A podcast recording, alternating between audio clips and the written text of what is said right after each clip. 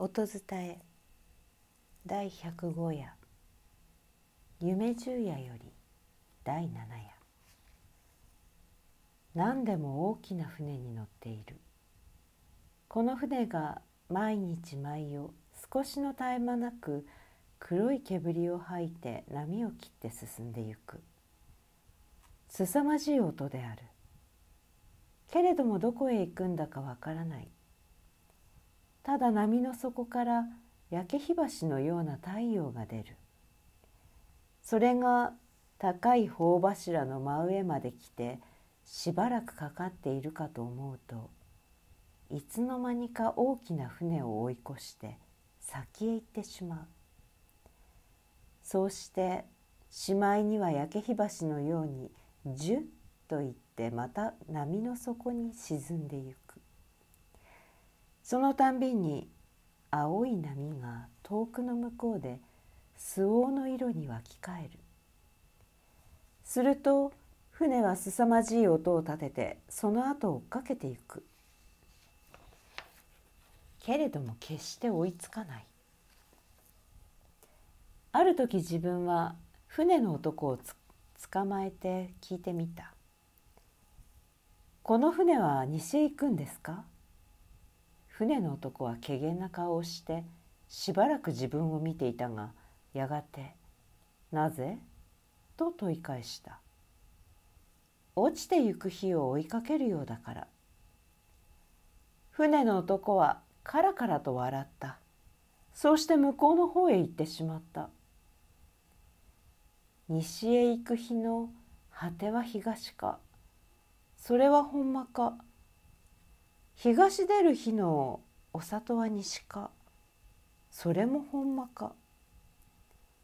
身は波の上、梶枕流せ流せと生やしている。へさきへ行ってみたら、水夫が大勢寄って太い穂綱をたぐっていた。自分は大変心細くなった。いつおかえ上がれるかことかわからない。そうしてどこへ行くのだか知れない。ただ黒い煙を吐いて波を切っていくことだけは確かである。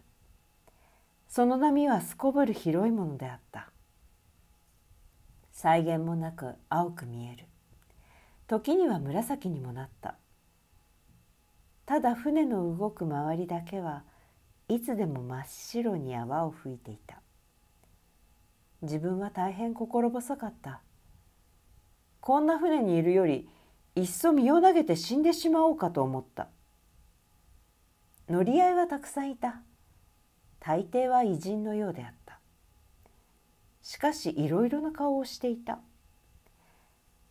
雲が曇って船が揺れたとき、一人の女が手すりに寄りかかってしきりに泣いていた。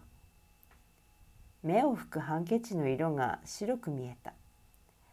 しかし体にはサラサのような洋服を着ていた。この女を見たときに、悲しいのは自分ばかりではないのだと気がついた。ある晩、甲板の上に出て一人で星を眺めていたら、一人の偉人が来て、天文学を知ってるかと尋ねた。自分はつまらないから死のうとさえ思っている。天文学などを知る必要がない。黙っていた。するとその偉人が、金牛宮の頂にある七星の話をして聞かせた。そうして星も海もみんな神の作ったものだと言った。最後に自分に神を信仰するかと尋ねた。自分は空を見て黙っていた。幾時サローンに入ったら派手な衣装を着た若い女が向こう向きになってピアノを弾いていた。そのそばに背の高い立派な男が立って唱歌を歌っている。その口が大変大きく見えた。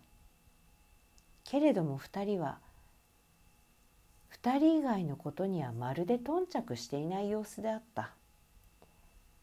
船に乗っていることさえ忘れているようであった。自分はますますつまらなくなった。とうとう死ぬことに決心した。それである晩、あたりに人のいない自分、思い切って海の中へ飛び込んだ。ところが、自分の足が甲板を離れて、船と縁が切れたその刹那に、急に命が惜しくなった。心の底から、よせばよかったと思った。けれどももう遅い。自分は嫌でも王でも海の中へ入らなければならない。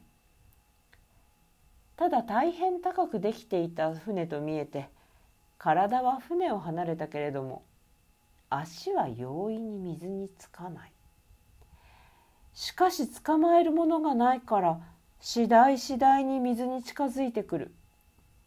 いくら足を縮めても近づいてくる。水の色は黒かった。そのうち船は例の通り黒い煙を吐いて通り過ぎてしまった。自分はどこへ行くんだかわからない船でも、やっぱり乗っている方が良かったと初めて悟りながら、しかもその悟りを利用することができずに、無限の後悔と恐怖とを抱いて、黒い波の方へ静かに落ちていった。夢十夜より第七夜、作夏目漱石、音伝え中山優子でした。